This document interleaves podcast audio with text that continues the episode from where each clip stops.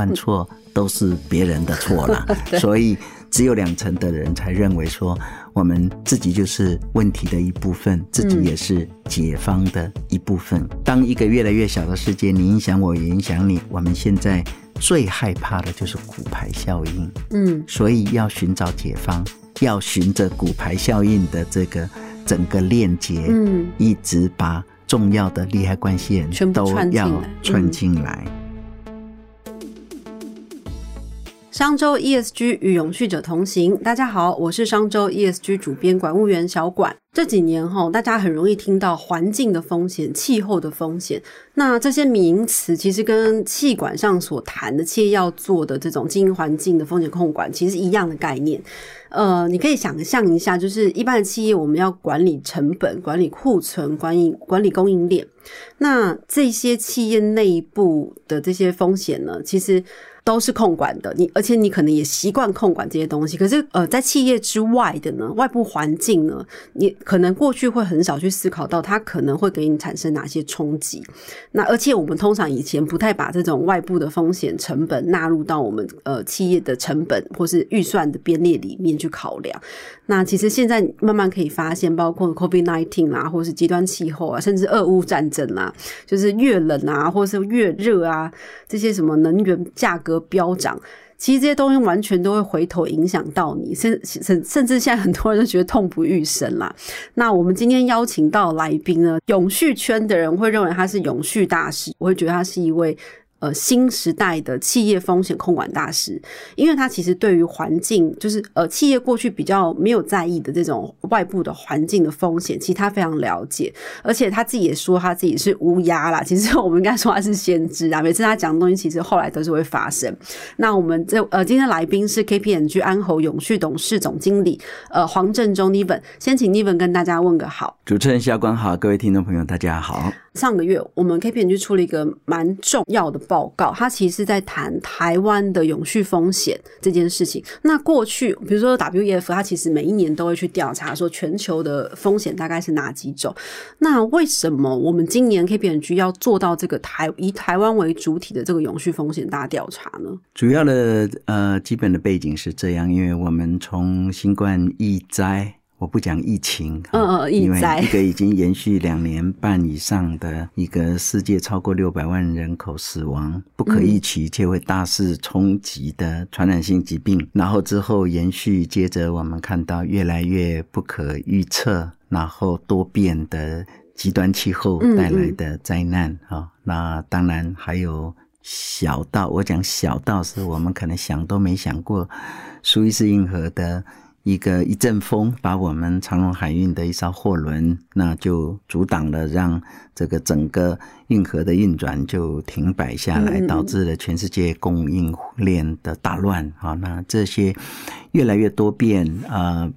这个冲击程度有很大的相关的冲击，嗯，那让我们有一个很深刻的感触，就是说今天任何一个不可预期却会到大幅冲击的风险，其实它都很容易衍生造成一个我们最不想看到的，就是骨牌性的效应、啊嗯嗯嗯嗯、这个 bang bang bang bang bang 骨牌性的效应，其实变成我们就说在对于风险的掌握上势必是有需要用更高的格局、更宽的角度、嗯、然后呢更高度警戒的心态来做了解、掌握跟后续的因应。那所以我们看到世界经济论坛每一年都不断的公布这个世界不永续的重大风险，哦，那我们也相对就觉得今天我们台湾四面环海，是我们又面临很多地缘政治上的冲突，很容易被扫到边，甚至冲击到我们的核心，尤其是在最近的这种两岸之间的冲突，嗯嗯嗯，六大区把台湾就封起来的状况，嗯嗯，我们就开始会思考喝的够不够啊，吃的够不够啊，用的够不够啊，嗯，要制造赚钱的够不够啊，哈，啊呃、原料进得来吗？东西出得去吗？这些都是很重要的影响，所以我们觉得有必要对于台湾社会风险要有更高度的掌握，来开始思考，有更多的对话，去促进这些议题能够被企业、利害关系人、政府、社会意见领袖能够更了解，然后我们大家在这个议题上面必须要共同去思考解决之道啦。是、啊、所以这就是我们 K P M G 在这个议题上面为什么会要做这件事。那其实这件事为什么现在做不是以前做，因为以前我一直在倡议应该是说最懂得风险的大家都要跑，但是只有他要好好去掌握那个风险，进而创造价值，应该很重要的就是保险公司。所以在过去十年、哦、其实我是一直把这个概念推广给保险公司、哦、说他们应该是要来作为、呃、吹哨、倡议、带头、摇旗呐喊，是吧、嗯哦、但是呢十年过去了，您有觉得成效如何？呃呃、就是、呃、有一点反应，但是没有行动了。嗯嗯，所以后来我们就觉得干脆我们自己安侯就跳下来去做，因为刚好在现阶段这个风风险风险其实几十年前当时、呃、台湾是翻译成危险、哦嗯、讲危险你会觉得哦，这个很严重，讲风险现在已经变成是高雅的名词，不是因为讲 危,、哦危呃、危险你会觉得说哦天哪，下一秒就要发生了，可讲风险大部分台湾听久了，台湾人听久就这样，而且我们都会一直说自己是一个风险之岛嘛。其实照理来讲，台湾就是在一个这么被夹在地缘政治，然后大国之间这个呃生存的一个小岛，然后水资源，然后什么资源其实也都没有这么充沛。照理来说，我们应该是要活在这种高度风险会很警觉的。但我不晓得是不是因为活了，就是我们长期活在这种风险的状态，所以大家习以为常，就不觉得怎么样。的确是，所以我们这次做这个报告呢，也就是会希望是说我们公部门、私部门啊、民间各种不同组织应该对我们现在台湾走到这个阶段，嗯，我们应该要更了解、更掌握到底我们所面临的风险，就是属于比较全面性的。嗯嗯嗯，所以我们这次做的这个全面性的大调查，主要也算是一种属于一种呃公共倡议，我们希望透过更多的人来了解这个问题。那其实有很多的问题的对应，嗯嗯嗯，其实公部门、私部门也都从不同的角度投入不同的能量资源在做相对的处理，所以有些时候我们在做这个大调查也不代表说我们没有对这个议题有一定程度的掌握，是只是这一次算是一个阶段性的统整啦。哦，是。那 Niven， 我想请问就是说，因为我看我们这个报告里面汇整出来七点，这个台湾从现在开始到未来的可能未来至少十年的永续风险，那可不可以挑几个您觉得是说这个大家不可不知，而且它很严重的？这个我们辨识了七大风险，它有几点要素，就是说社会的资源投入最不足，就最不足的领域，嗯，然后而且加上企业也最没有能力因应。哦，是，这是第二个特色。第三个特点就是，而且在未来十年会冲击到全台湾超过 百分之五十 以上的人口。嗯嗯嗯，我们把这三个前提之下，透过这个大调查有七个重要的项目。嗯嗯嗯，所以换句话说，这七个风险也就是应该就是代际大调的七个项目了。七个里面也就包括了呃，经济不平等跟贫富差距扩大的问题，嗯嗯嗯，我想这个尤其在新冠疫灾两年八个月以后，在台湾这是根据我们主计处最新公布的家庭可支配的收入所得比，嗯啊、前 百分之二十 跟最后 百分之二十 的差距的确是又有明显扩大中嘛，哦嗯。第二个就是缺乏居住正义，第三个就是少子化，以后我们很快会看到，嗯呃、这个劳动力，年轻劳动力啊，学校没有学生，然后职场没有劳动力，这个问题对我们来讲基本上是严重。再来就是第四个就是陆域生态破坏，嗯哦，然后第五个海洋生态破坏，第六个呢，嗯，就是自然资源枯竭，就是没有料啦，嗯哦嗯，那最后一个就是通货膨胀，因为也就是现在在发生中，所以大家现在是，呃、比较有感嘛，嗯，就这这七个也就是说社会资源投入最少不够，然后企业也非常没有能力可以因应，然后呢而且它又在未来十年会冲击台湾一半以上的人口、嗯、所以换句话说我们必须要用长远之计来进行这七个这么事关重大议题的一个处理啦。那比如说通货膨胀好了，就是通膨这件事现在大正在发生，而且非常严重嘛。现在就算我们说它是风险，它其实是危机的啦，就是企业明显都感受到说哇今年以来明年不是一个好过的年啊。就是以这个来说，因为我们的前提是企业最不懂得因应嘛，那我们社会的资源投入也最少，为什么通货膨胀这个来说我们呃呃Fed的好或者是我们的央行其实也一直有在政策上面的调控，为什么会说它是呃，社会资源相对少，企业最不懂因应呢？其实因为我们这一波的通膨其实可以讲，虽然很多事前就在进行相关讨论，可是如果我们真的回溯过去，就跟我们的股市反应，为什么它会今天涨个几百点，明天又跌个上千点、嗯、再后天又好像这个变动的幅度、呃、幅度是越来越大、嗯嗯、也许从前年去年那你真的可以预期说这个通膨会产生这么大的影响、哦嗯、所以可能现在最主要的也就是因为有很多不可预期的变动性的因素、嗯嗯嗯、有一些呢是我们说长期以来我们认为它一定发生，但是我们故意视而不见，那个就是我们一般在讲的灰犀牛嘛，对对对，然后有一些是真的你觉得它现在不会发生啦、啊，然后大家也不是那么重视，可是它真的就很明显很明显的发生、嗯、那个我们叫黑天鹅嘛、嗯、所以现在的情况就是这两个原来是独立事件、嗯、但是我们有很多事情其实刚刚小管提到说我是乌鸦嘴嘛，因为讲的都还挺准的，为什么？因为我们在永续这个领域看全世界不永续不可持续没有明天的议题都看了几十年了、嗯、所以这些属于灰犀牛的议题今天一旦突然发生，很多人会以为是黑天鹅，其实它就是我们温水煮青蛙。所以现在这个通膨的状况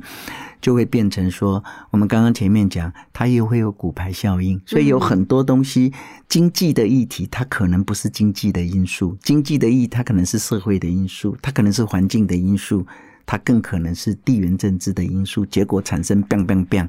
我刚从欧洲回来，这次去了这个丹麦、葡萄牙跟这个伦敦、哦嗯、然后呢就跟各位报告、呃、有一家重要的华商的高阶主管就说他们才光检讨了公司的营运成本，结果电费在比利时涨了十倍。嗯嗯嗯嗯、哦。那你想想看这种能源价格这样子的一个状况，有多重因素的造成一个瞬间就是数倍，那这个冲击肯定就是大了，那它产生的骨牌效应就会带来各种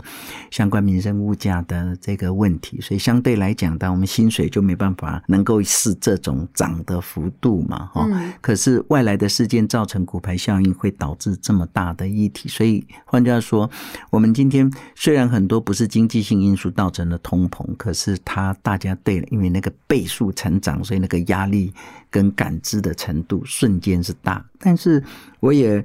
很要恳切的呼吁我们、呃、企业先进或社会大众，大家应该要去思考，其实很多骨牌效应你走到源头它可能真的不是经济因素，它是我们过去长期一直以来世界没有明天的社会跟环境的议题，它本来就可能会带来这么大的冲击，只是大家一直、呃、可能是相怨，可能是姑息，可能是漠视，可能觉得这个不会带来这么大的冲击，但是大家不要忘记呃，地球越来越小，你影响我，我影响你，这个就是现在我明天昨天可以在伦敦，我今天变在台北，后天我又到什么世界的不同的这个角落、嗯嗯嗯呃、所以在这样的一个情况之下呢，今天就是因为它的冲击程度力道就瞬间我个人是觉得的确是太大，而且有一些它没有快刀斩乱麻的状况之下又伟大不掉，所以现在才会造成了很多像这种不确定的因素，会带来大家有一些不是那么乐观的一个情况、啊、嗯，比如说我自己的理解，我会觉得碳碳这件事碳排这件事情其实它也是一个灰犀牛就大家本来就已经知道说 一点五度C 或者是二度C 这件事情的一个目标，就是我们要尽力让地球不要升温超过这个度数嘛，那大家就是一直你看 C O P 的会议到现在也几届了，但大家一直都没有具体一个行动嘛，一直到这一两年呃三四年开始大家才开始很积极啊，各国开始推出政策，然后大家才在烦恼说哇现在碳排碳一吨要多少钱多少钱，对我来说都是一个很大的成本压力，或者说天哪一下这个绿绿的绿的收费这件事情对我来说压力很大，就觉得说突然来的，但其实也不是嘛，前面已经好几十年你可以去布局，可以去呃缓解你的未来的风险的爆发这件事情，但企业并没有做。还有没有什么意就是我们这次的发现，刚刚您也有讲到，因为我看到说呃，包括企业在内，虽然企业都知道说哦，未来的这些永续风险是非常严重的，包括什么陆域的啦、海洋的啦，但光是讲到陆域、海洋，企业听起来就会觉得，嗯，这个干我什么事情？就会觉得，哎，这个好像我也不是不是我立即嘛，要嘛要要烦恼嘛，因为通膨才是，对啊，这个是。我看到有三成五的企业都觉得说啊有风险，但我们连应对方法都没有。对，的确是啊，我这边就举一个例子，比如说我们现在世界十大风险里面，全球了哈，嗯，第三大，而且已经多年大概都排名在前五大，就是物种灭绝。嗯。啊，当然物种灭绝企业会觉得这跟我有什么关系，对，可是这一次新冠疫灾、嗯、大家就要知道不可预期却会大肆传染的疾病，而且这个病毒如果是来自大自然它会变种，那就表示我们需要靠大自然的另外一个物种里面的某个成分来对抗它，这里面可能是疫苗，可能是药物，嗯，所以我们从新冠疫灾教我们看，如果疫苗不对了，药物不对了，那你想想看，就肯定不会只是现在我们所看到的这种冲击、嗯、所以我们保护物种多样性其实就是保护我们未来能够让我们安然度过工位冲击的一些所需要来自自然界的成分。嗯，今天一个公司有一个人确诊，公司难道就可以高枕无忧了吗？现在还有国家采取近邻的这种管制的措施，所以呃，我们势必是要了解这整个背后串接而来的，我把它称为叫做知其然要知其所以然，你才会知道、嗯、哦，原来这件事情是重要的。那所以这一类的议题是需要更多的呃，这个资讯知识的传播、嗯、包括像商业周刊也都一直在推动很多相关的这些永续主题的报道，主要也都是希望能够让企业界社会呃，先进们大家能够更了解整个啊、呃、背后的来龙去脉哈、哦，所以我也高度啊、呃、这个呼吁，就是说我们企业界在这个议题势必要投入高度的关注，从本业连结重大性的议题，比如说食品业，你很多原料已经要来自自然生态系，对对对，所以这就很重要。你做饮料业没水你就绝对不行、嗯、啊。然后我们做制药业一定需要保护物种，你做观光业，全世界的环境生态全部都破坏了，谁还要去观光？连搭飞机都不安全了啊。那电子业，我们说大家要活，这一波我们看到，哎呀，这个不能够上学，所以要远距，不能够看诊也要远距啊，不能够工作上班就要在家、嗯、啊，然后呢不能够去 shopping 就要电商，所以你会发现哎，我们要活，数位化变成是一个很重要的护身符，它这个基础建设势必可以帮助我们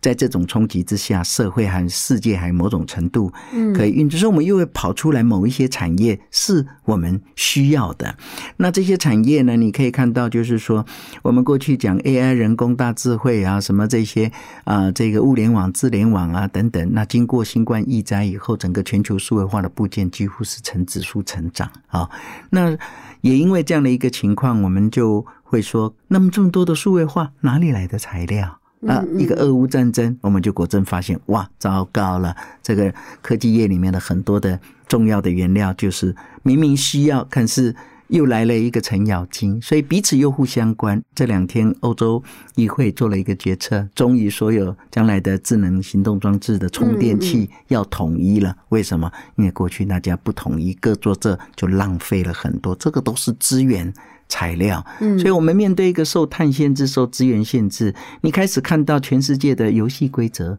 会做一些改变，你会看到这整个轮廓其实似乎是整个未来企业产业、呃、经营管理商业模式变革科技文明、呃、所有我们所需要的这个解方、呃、这些解方呢呃，有了一些新的曙光，说好像那个明日的世界有很多事情是必须要跟过去石油经济的这样的一个世界是不一样的。听起来感觉就是呃，现在解决问题的方法跟跟参与的角色其实就没有办法靠一己之力嘛，它是必须环环相扣，一个一个影响一个，一个串一个。那可是我也看到这份报告、哦、我们里面讲到说只有两成的人觉得说哦，个人应该就是我自己应该主责采取一些行动，那其他的呢就是哎。政府哦，企业哦，媒体哦，就是其他人我以外的人，你们管哪个区块就把那区块给管好。这件事情一直一直以来都是呃一件很重要的事，尤其是在倡议永续或者是减碳这件事情，或是说转型这件事情上。那我不晓得说说问一下Niven，就是说，因为您也在业界、产业界、企业界倡议这么久，有没有什么东西是您认为说，当然报告这个这个事情是一个方法，但有没有什么事情是您认为说最有效的，可以驱动企业它愿意多一点投入到与它看起来不相关，实际上有相关的，而且是未来风险的地方？这一个就是我们这个调查报告里面一个。我把它称为，其实用膝盖想也知道了，卡达乌熊马灾的代际就是千错万错都是别人的错了所以只有两成的人才认为说我们自己就是问题的一部分，自己也是解方的一部分、嗯、当一个越来越小的世界，你影响我也影响你，我们现在最害怕的就是骨牌效应，嗯，所以要寻找解方，要循着骨牌效应的这个整个链接，嗯，一直把重要的利害关系人都要串进来、嗯、当然这里面如果我们讲以企业来说，法规是最有效的、哦、对，再来呢、嗯呃、客户如果有发声了，有讲话了，有出声了、嗯、那啊，他感冒了，供应商就要帮他找感冒药嘛。啊，第三个当然就是资本市场了。嗯，谁有钱啊？钱不是万能，但是你没钱就万万不能。但是它就会是一个很重要的驱动力。那我们从这三个面向上面来看，法规的确是全世界欧盟、美国、中国都，包括台湾现在都是都开始启动、嗯、啊，而且这个是多面向的法规，也就是说国家发展政策。环境保护政策、资本市场金管会、政企局、证券交易所，所以你可以，你几乎很少看到过去在这样的一个可能跟环境社会的议题，现在这几个不同的 angle 全部都一起进来了、嗯嗯、所以我觉得就是说这里给大家一个很好的判断，就是说当你看到世界极端气候又导致一群白人死亡，我把它称为叫白人罹难，那你就知道、嗯、哎呀糟糕，法规加紧的步调一定又会趋严啊！因为现在呢，呃，我们过去讲受到影响最容易受伤害，一般来讲都在发展中比较基础建设各方面，对对 对, 对, 对。但现在不是了哈、哦，现在都是以开发先进的国家开始吃到这个骨头了哈、哦，这是有关政府法规的必然会朝这个方向了哈、哦。那第二个呢，大概就是客户供应链的部分、嗯、那各位不要忘记，全世界发生这么多的问题，那谁越大谁就是标靶嘛，是是是、哦、所以, 所以我们应该朝着标靶去设计、嗯、所以这些标靶也都是有世界各地，包括投资人、金融机构，包括非营利组织，包括政府也都开始要求，所以变成这些越大的它就曝在、呃、整个各界的放大镜检视中，所以我们也的确呃，可以这么说，就说这个世界今天可以坏到这么做，这么这么大的程度，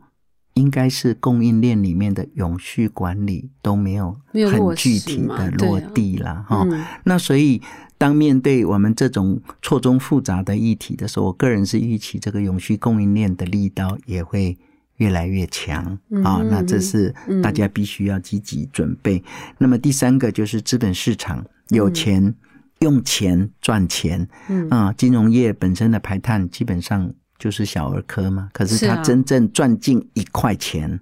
他最大的排碳源就是使用他的金融服务的企业去创造价值所产生的排碳量、啊、对对对，所以这又是一个链接的一个概念、啊嗯、所以冤有头债有主，将来人家不会说哦你都是赚轻的，所以外面发生的环境外部性、社会外部性都跟你没关系，我想这个时代已经过去了啦、啊嗯、所以这也就是为什么我们讲说、呃、过去投融资看 E P S 每股盈余，接下来投融资要看 E G S， 要从从短线变成看长线，嗯嗯嗯要从无形有形开始看无形、嗯啊、然后呢要能够把这个公司在多面向的议题，就是你要赚到钱，没有人反对你赚到钱，但是你环保效应跟社会正面的贡献也都要能够积极的同步展现，所以我们会重新定义价值，嗯嗯嗯所以资本市场在这个议题上反过来讲，它就跟刚刚前面那个品牌，它也开始要面临被驱动、被逼迫啊去做这方面。可是像最近呃，今年啦，今年特别明显，就是说包括华尔街或者是尤其是美国，对于这个在资本市场的讨论，对 E S G 或是永续投资的讨论非常的分歧，尤其是可能跟他们那个共和党或是民主党的选举也有一些关系，所以大家对于说你这种呃以打着永续名号做投融资，然后拿着这个股东的钱去做投资的，却又不一定会帮我们拿到最多效益的，这种应该该打，就是开始出现这种声音，这种呃，就是说国际资本市场越来越多这个领域的辩论、嗯、讨论或者是批判，我觉得这是很棒。为什么？它反而强化 E S G 主流化的讯号啦、哦、如果它非主流，根本没有人愿意讨论啦。嗯，以前我们呃知道有一些研究机构在讨论企业社会责任 C S R， 在讨论 E S G， 在世界经济论坛拿一个码表啊计计计数去在那边哦有多少重要世界领领袖级的人物提到 C S R 就按一下一二三四，然后呢就从数量很少到数量很大，然后它开始主流化。嗯嗯嗯主流化叫什么？主流化在台湾啊商周、今周，然后呢天下远见开始讨论这个 E S G 的议题，开始辩论 E S G 的议题，世界经济、呃、学人杂志、哈佛商业评论都，所以我们现在看到了哈，呃，这一类主流的财经杂志开始做这种辩论，对我们来讲是要放鞭炮的，代表这件事情愿意去做辩论、嗯、这个叫做石油经济过去传统资本主义的困兽之斗最后的台面化啦是是是、哦、所以我们是这样子解读啦，嗯嗯因为你要经过更多的辩证，大家才会把很多到底这个是什么，到底方向在哪里，到底怎么做，全部都会被刨出来做检视、哦、所以一般来讲会认为你看呢、啊、讨论辩论这么多反对意见，我说这好啊，代表这个进这个要红啦、哦嗯、所以我们就想说 E S G 大爆发，我就跟各位讲呃，这个嘟嘟开心娘娘啦、哦、所以现在未来我们要迈向低碳净零这条路还很远嘛，二零五零之前、哦、我还有很长的路要走、啊、还有很长的路要走，那我们当然不希望是靠天灾加上人祸来收拾我们、嗯、所以我们如果看到更多的天灾，看到更多不可预期但是会大致冲击各种面向的世界风险或区域在地风险，我们就要更高度警戒，需要大家一起群策群力来从各种讨论辩论找到方法，嗯，这个部分的时机是越来越急迫了。嗯，如果我们看明年齁，我们替企业朋友提问，就是说啊Niven你跟我讲这么多七种，我我我要自己排我的优先顺序的话，明年我到底要先看什么？什么东西对我来说它可能是最急迫最重要，我要重新思考过的？我觉得有两个，因为在这个七大就是刚刚前面提到了哈，就是资源投入最少、嗯、啊，企业因应最没力，可是影响冲击又很大。嗯，我觉得如果从企业界的这个部分来看的话，应该最重要的一件事情就是资源生产力啦。啊，资源生产力。对，这里面其实也主要讨论到的就是说我们对于这个自然资源短缺的这个部分，嗯，啊，那自然资源短缺这件事已经是明显了，所以我们在应对的这个议题上面呢，势必就是要透过啊、呃、管理技术的创新，甚至新产品技术、新服务的技术的开发，去用更少的资源就可以创造更大的价值，嗯哦，那这个部分呃，包括我们智能设备的提升，然后资源回收、循环经济，你用一吨水可以创造多少价值，嗯，过去多少价值，现在就是要加倍嘛，是是是，因为水越来越少，你要让它创造更高的价值，这个部分都跟管理跟技术创新是有关系，所以这个各行各业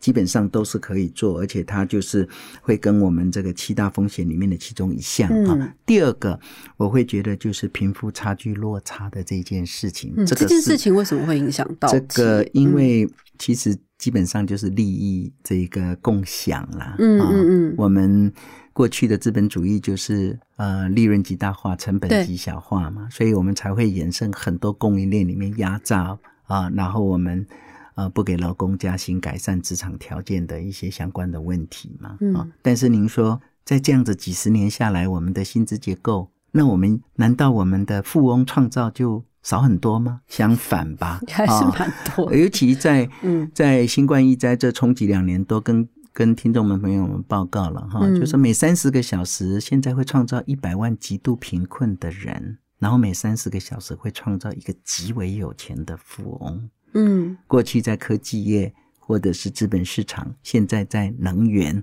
跟粮食，为什么大家都可以知道这两个是现在很夯的产业，因为缺缺缺，自然而然就会知道有某一些是有一定程度掌握的，它可能会占到这个利基嘛，哦，所以我觉得就是说我们对于创造共享价值这件事情，包括利害关系人，包括员工，因为贫富差距扩大就是社会不安定的重要因素啦，哦，是，那覆巢之下无完卵，英文讲 business cannot succeed in a society that fails，嗯嗯，所以基本上我们应该创造的价值能够来跟利害关系人共享，这里面很重要，当然包括员工。如果企业在这个议题上面呢，能够把员工照顾好，大家能够，你就有更有的能力去解决这个居住争议的问题，嗯嗯嗯，你更有能力去解决少子化的问题，你更有能力去啊、呃、解决通膨的问题，嗯，呃、所以应该过去是利润被少数人分享，现在应该是利润要能够跟更多的人分享。我觉得这个 mindset， 我肯定出去会被企业界丢石头了哈，不会了，但是对，但是如果我们不从这个角度去思考的话，这个问题基本上就没解了，没解就是变坏的速度就是加速了，加速，啊，就是我们已经知道这个是灰犀牛了，但你偏偏要放任它有一天变成黑天鹅这样子。对对，现在已经其实基本上就是说不是在推诿责任，而是说我自己可以做什么啦，嗯，哦，如果每一个人都想到说我自己可以做比过去要好一点，要更前瞻一点，要更积极一点，要能够更 open-minded 一点，那我觉得就有机会把变坏的曲线扭转成变好的曲线嘛，嗯，现在主要的事实就是变坏的速度还是远大于变好的速度啦。刚刚你们提到两个就是明年企业必看的重点哦，那最后一个想跟你们问，就是因为报告里面也讲到说呢，我们大概有超过多少超过一半以上嘛的企业完全不知道怎么样去做，因看到我我知道我这个风险是什么，但我不得其门而入，我根本不知道怎么去设定目标解决它，或者找出工具来解决它。有没有呃一个简单的或者是一个 S O P 的事情，是您可以提醒企业说，你看到这个风险大的这个项目之后，你可以怎么样一步呃，第一步是怎么思考，第二步怎么做，第三步是什么？这的确是一个很务实的问题，嗯，以我们现在大家每天都使用行动装置，我觉得这个解方不难，嗯哦，那但是这个解方基本上是一个框架，那重点难的还是在落地啦，嗯，所以第一个我觉得这也就是我们这次做这个报做这个报告做这个风险大调查，就是要让大家知道可能会跟我们本业有关的大风险会是什么？是，所以我们这次也有针对了蛮多的产业，都有去分析了它的前五大、前十大的风险，让大家可以有一定程度的理解、嗯嗯嗯、那所以第一个当然就是要认知嘛，认知我这产业的重大风险可能是哪几个，先辨识出来。比如说我们举一个简单例子说啊，水资源的议题啊，在马来西亚就不是问题，但在新加坡就是问题，就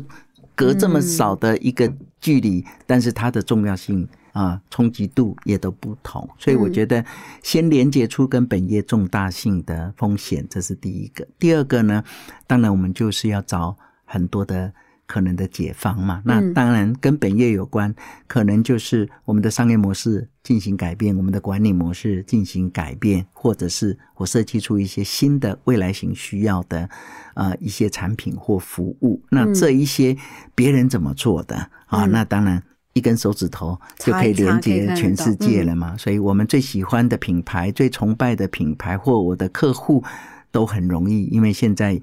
呃，全世界永企业永续 E S G 的资讯，现在大家都是要公开揭露，就有这样的一个好处，所以我们会知道，透过标杆分析，我们会知道别人怎么做的，目标怎么设定，到哪里的哈、嗯。那第三个，我觉得，呃，这些事情要进行变革啊，那没钱万万不能嘛，所以钱资源从哪里？所以这个一定是要透过这个公司的经营团队跟董事会，所以很重要，还是要解决核心管理跟治理的这个部分的、嗯、呃，是不是有这个了解，然后愿意来支持去投入在这个议题，所以这就是属于家内事啦，家家有本难念的经、嗯、所以公司内部的管理跟治理，核心经营团队有没有买单，嗯，愿不愿意投入资源，那这个就是修行在个人哦。嗯，我们过去陪伴这么多公司啊、哦，能把任督二脉打通的，基本上都是会有显著进展。就是先辨识出你要烦恼什么东西，然后再来定规则。回到规则，你辨识好外部的风险这些事情之后，抱歉，回到修行还是要回到个人。你内部要找出你知道已经知道解方是什么，但你要愿意去做这件事才是重点。今天很感谢 Niven， 呃，帮大家谈呃谈了这么多，分享了这么多。然后，如果大家对这份报告有兴趣，其实在，在呃 K P M G 的官网上面也也都有，它里面有针对每一种产业应该要呃了解的产呃产业风险，其实都有列得很清楚，欢迎大家多去看一下哦。是，这本报告叫《台湾永续风险大调查》，请大家上网搜寻就有了。好，谢谢 Niven， 谢谢小管，谢谢各位听众朋友。想要掌握最新最热的 E S G 趋势，欢迎大家订阅商周的 Podcast 频道商周 Bar， 商周 E S G 与永续者同行，我们下次再见喽。